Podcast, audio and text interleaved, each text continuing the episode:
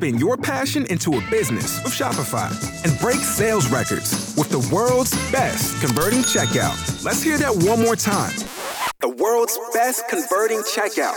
Shopify's legendary checkout makes it easier for customers to shop on your website, across social media, and everywhere in between. Now that's music to your ears. Any way you spin it, you can be a smash hit with Shopify. Start your dollar a month trial today at shopify.com slash records.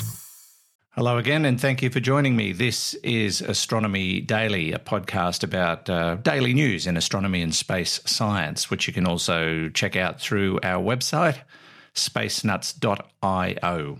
My name is Andrew Dunkley. I am your host. It's great to have your company once again.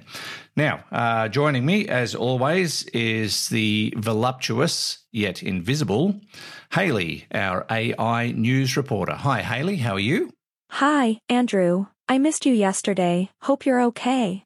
Oh, yeah, I'm fine. Uh, you know, we humans deal with various illnesses and viruses, and sometimes we just need a day. I completely understand. I get viruses too, but I usually only need antivirus software or a technician to sort it out. yeah, I'm sure, and it takes less than a day, I imagine. The Astronomy Daily Podcast with Andrew Dunkley. Okay, Halley, we better get down to business, as I say. What's uh, happening in the news? Okay, let's see. It seems that the red giant star Betelgeuse was yellow some 2,000 years ago.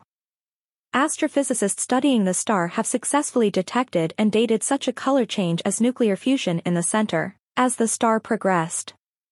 Ralph Neuhauser from Jena has included historical celestial observations in his astrophysical research. He closely collaborated with his colleagues to collate the data which has been published in the latest issue of monthly notices of the Royal Astronomical Society. The very fact that it changed in color within two millennia from yellow-orange to red tells us that it has 14 times the mass of our Sun and the mass is the main parameter defining the evolution of stars. Betelgeuse is now 14 million years old and in its late evolutionary phases. In about 1.5 million years, it will finally explode as a supernova. America's best astrophysicists are taking UFOs or UAPs seriously. Unidentified aerial phenomena are flying in all manner of inexplicable ways, bobbing, weaving, hovering, diving, changing direction with head-turning speed that would produce potentially deadly g-forces to any living being or any living human being inside. NASA is launching its own investigation, beginning soon, to get to the bottom of the UAP mystery. Budgeted at a bargain rate of just $100,000, the study will run for nine months, analyze all available video data and first-hand accounts amassed so far, and consult both military and civilian experts for their analysis of the evidence. A Texas company, BlueWalker 3 is set to launch a satellite on a SpaceX Falcon 9 this month that will unfold a huge array in low Earth orbit, designed to provide a cellular broadband signal that mobile phones will connect to directly. The company hopes its final service satellites, called Bluebirds, will be even larger and would like to launch over a hundred of them. The company is testing the satellite's capability to connect to cell phones on the ground in the coming months. They plan to launch on a Falcon 9 from Kennedy Space Center on September 10. The European Space Agency's giant mechanical arm just pulled off its first maneuver, quietly moving a suitcase-sized payload from one side of an orbiting science module to another.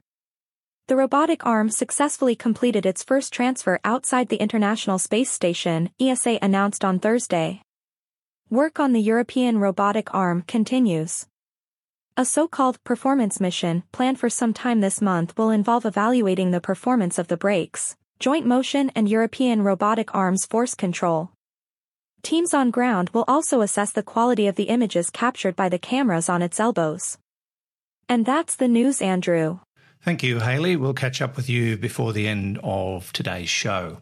Now, uh, Fred Watson and I on Space Nuts have spoken very recently, and a few times in fact, about the DART mission. Now, this is an exciting mission that NASA will be performing later this month. It's not far away. What they're trying to do is fly a spacecraft into an asteroid to see if they can knock it off course to test whether or not they could save Earth in a real life situation like in the movie Armageddon. Uh, what they've targeted is a moonlet called Dimorphos, and they want to knock it off its course and see if it can be sent in another direction.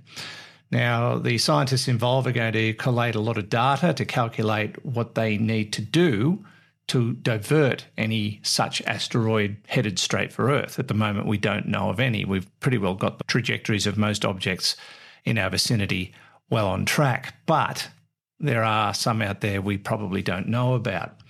Uh, now, this is the first time humanity has ever tested uh, something like this. It's a kinetic impactor planetary defense system. And uh, DART will hit Dimorphos on September 26th, and it should, they hope, shift its orbit and uh, just by a, small amount, but enough to say if it was aimed for Earth, make it miss us by a reasonable amount. The Hera spacecraft will fly uh, out to perform a close up survey of what happens after the impact. And I'm pleased to say that one of our Space Nuts listeners, uh, Marie Claire, uh, got herself a ticket to uh, the event on September 26, and we'll be hoping to speak with her about what she experiences uh, on that uh, fateful day when the DART mission concludes on September 26th. Aerospace Corporation has uh, unveiled a new facility in Colorado Springs. This is a place that's uh, pretty high tech. It's equipped with digital engineering, uh, simulation labs, and its goal is to support military space programs. It's a 90,000 square foot uh, piece of earth or a building, uh, the Space Warfighting Center. That sounds ominous in itself. The Space Warfighting Center. And it'll be used to work in areas uh, using digital tools for military space agencies to design satellites and train satellite operators. Sounds innocent enough, but when you put the word war into anything, it does make you wonder. Uh, the Space Warfighting Center is next door to the aerospace facility in Colorado Springs at the airport, in fact. Jean Michel, uh, general manager of Aerospace's Space Enterprise and Warfighting Division, has said the company decided to build the facility to meet local demand for technical design and specialised training.